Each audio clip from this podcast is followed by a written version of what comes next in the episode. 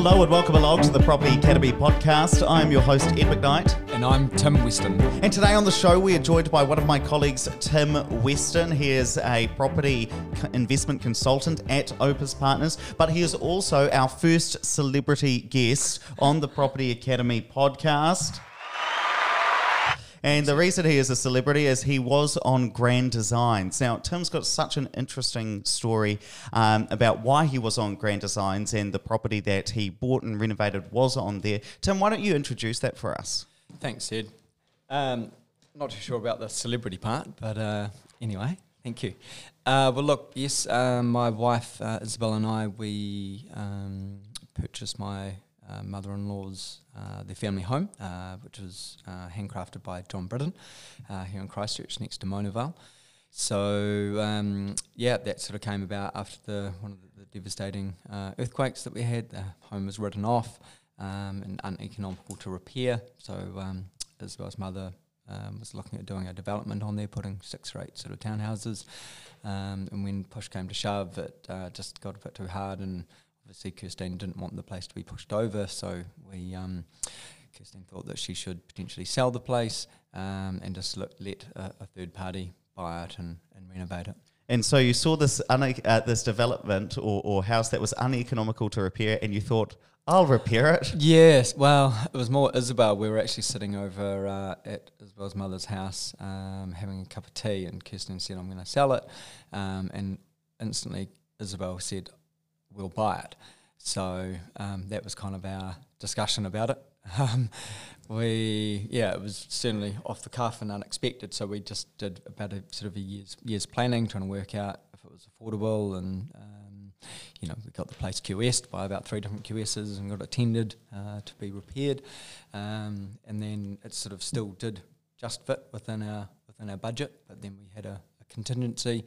Um, but yeah, it started to, I guess, blow out quite quickly when we got into in, into doing it.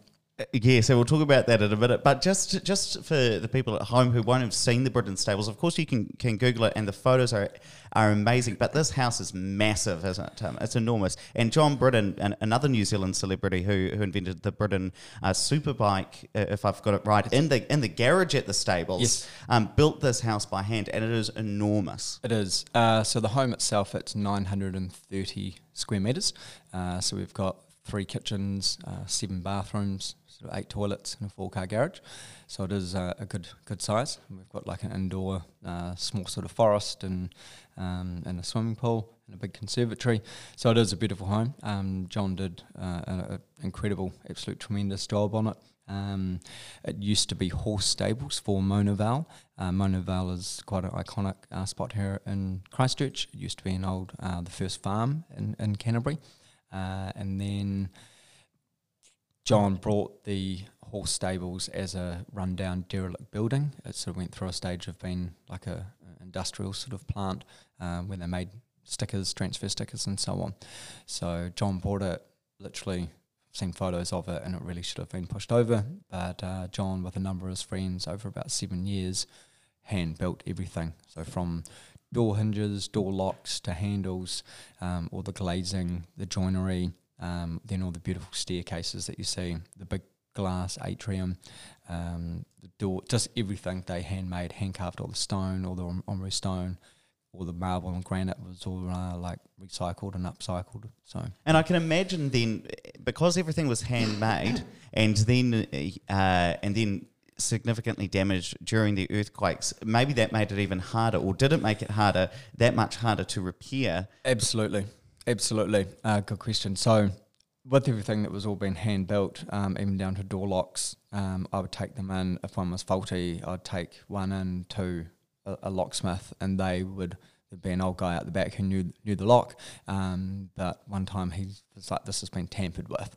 um, somebody has altered this, and it was because John was getting some brass um, sort of um, like cover plates and stuff that he made for it, and I couldn't really actually get the lock sorted. So um, it was just constant everything that we came across. If, if like the the toilet system, um, John had made one, um, and we needed a part replaced, but you ended up having to actually just replacing the whole unit because somebody just can't make that bit, or for the price of it, if it was if it played up again or if another part played up. So we sort of tried to future proof everything as well. So we would use like the carcass, but we would replace all the inside of it. Um, but it was constant that we were always coming across things that John was well the whole place John and his friends had made. But even packers, um, they'd use like lots of asbestos to pack out walls and so on. So we had four or five skiers of asbestos and had to sort of shut the place down and you know we had to clean the bathroom. That was like it was about ten grand to do once, and then we came across other times, so we had to yeah shut the place down and give it a clean and get all the asbestos out. And I suppose this comes down to the whole uh, you don't know what you don't know when you're going in to, to, to renovate no. uh, or bring a, an existing property that has been derelict back up to code as well. Absolutely, yeah. Like we've done, uh, my wife and I and uh, some friends have done a, number of uh, either small developments or new builds and then um, renovations where we've sort of brought and either flicked or brought and lived in and then sold. Um, certainly nothing to this scale, but there's always unexpected. As soon as you really take the jib off, you sort of start seeing what you've got to do with a lot of the old wiring and pipe work. Yeah. So just quickly walk us through through the numbers around timelines and budgets, Tim. Around what did you initially think? How long did you initially think it was going to going to take, and what did it end up being? Because I know that you, you, you took time off work to, to project manage this full time as well, and then same, same with the budgets. What did you yes. expect it to be, and then what did it turn out to be roughly? Um, okay, so we originally, gosh, we originally thought um, it was going to come in as a repair of around one point five um, we had to buy the buy the home um, that was just under a million dollars, so we had to buy that as well. Um, so we thought all up it potentially was hopefully going to be around 2.4, 2.5. Um, and we sort of thought with some savings and with a huge, massive mortgage that we'd be able to do it. We, uh, we did own uh, six uh, companies, so we sort of could just make it work. Um, after we sort of started, we did about a year's planning, and yeah, we did have um, builders that tendered for it, and we sort of were pretty good with our numbers, and we had a two hundred thousand dollar contingency, so just for any blowouts.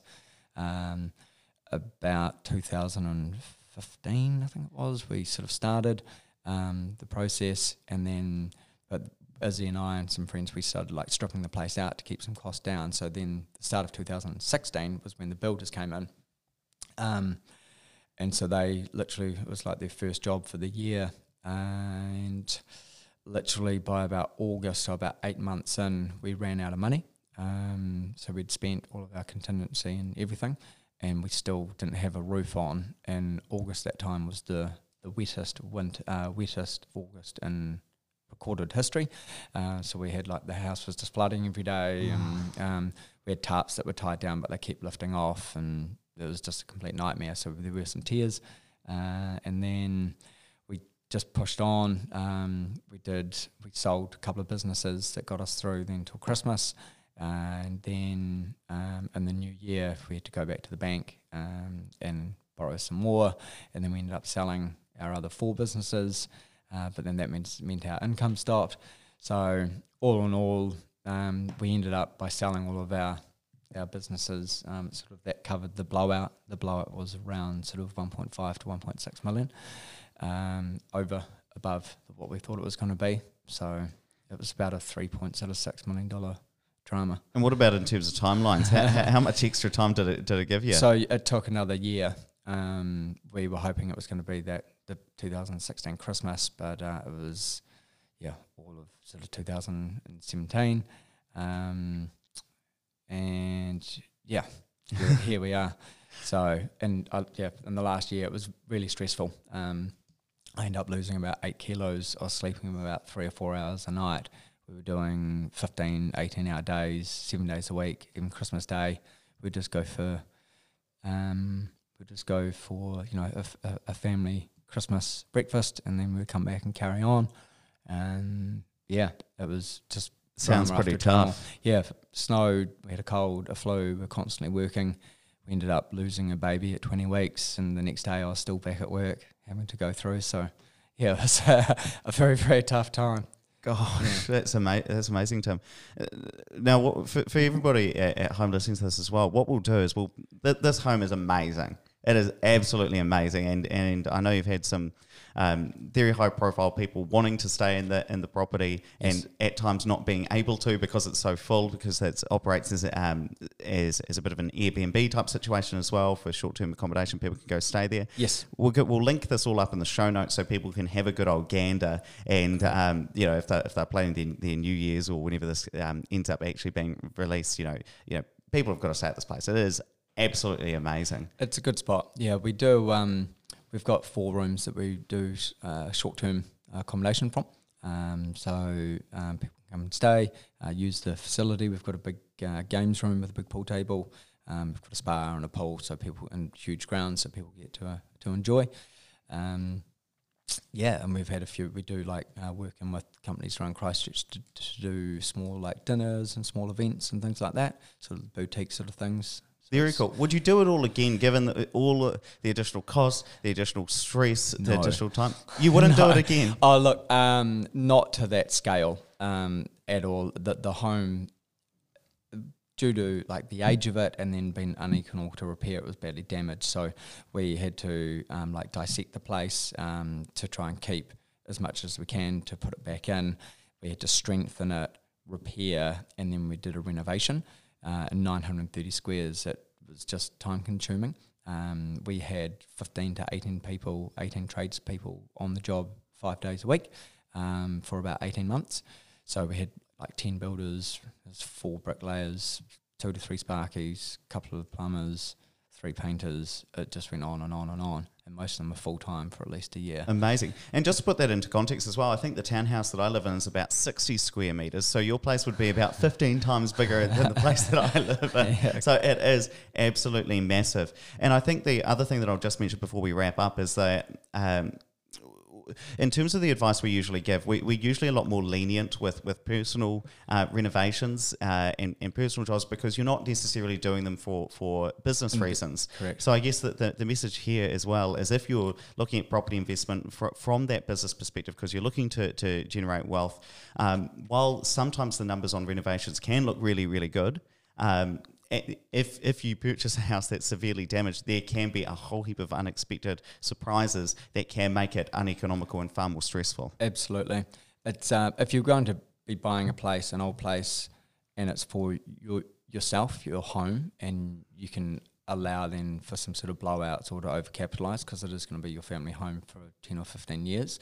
Uh, that's fine, but doing the whole flicking or like going up and selling, um, the risks that are associated with that, and if the house sat for a while, if the market turned, um, yeah, it, it's just not ideal. So that's why going new certainly is a, a, a far superior way to go. Yes. Well, thank you so much for coming on the show, Tim. And you're going to join us for another couple of episodes. But just to wrap it up there, uh, please don't forget to rate, review, and subscribe to this podcast. It really does help us get the message out to more people. And hey, you've got to check out these Britten stables. We're going to link it up in the show notes. Or what is the website again, Tim? Uh, so it's the Britten Stables. Um, You don't know com. whether it's Yeah. .com or .co.nz. Yeah, yeah. Just, just Google it. It is an amazing home, um, a real asset to the city as well, and definitely worth checking out.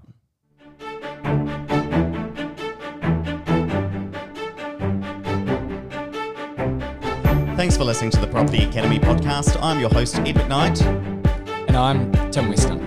And we're going to be back here tomorrow with even more daily strategies, tactics, and insights Thanks, to help you get the most out of the New Zealand property market. Until next time.